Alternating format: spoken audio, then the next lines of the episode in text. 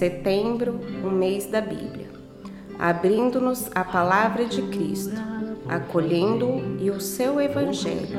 Cada membro da igreja será também fecundo a sua vida cristã.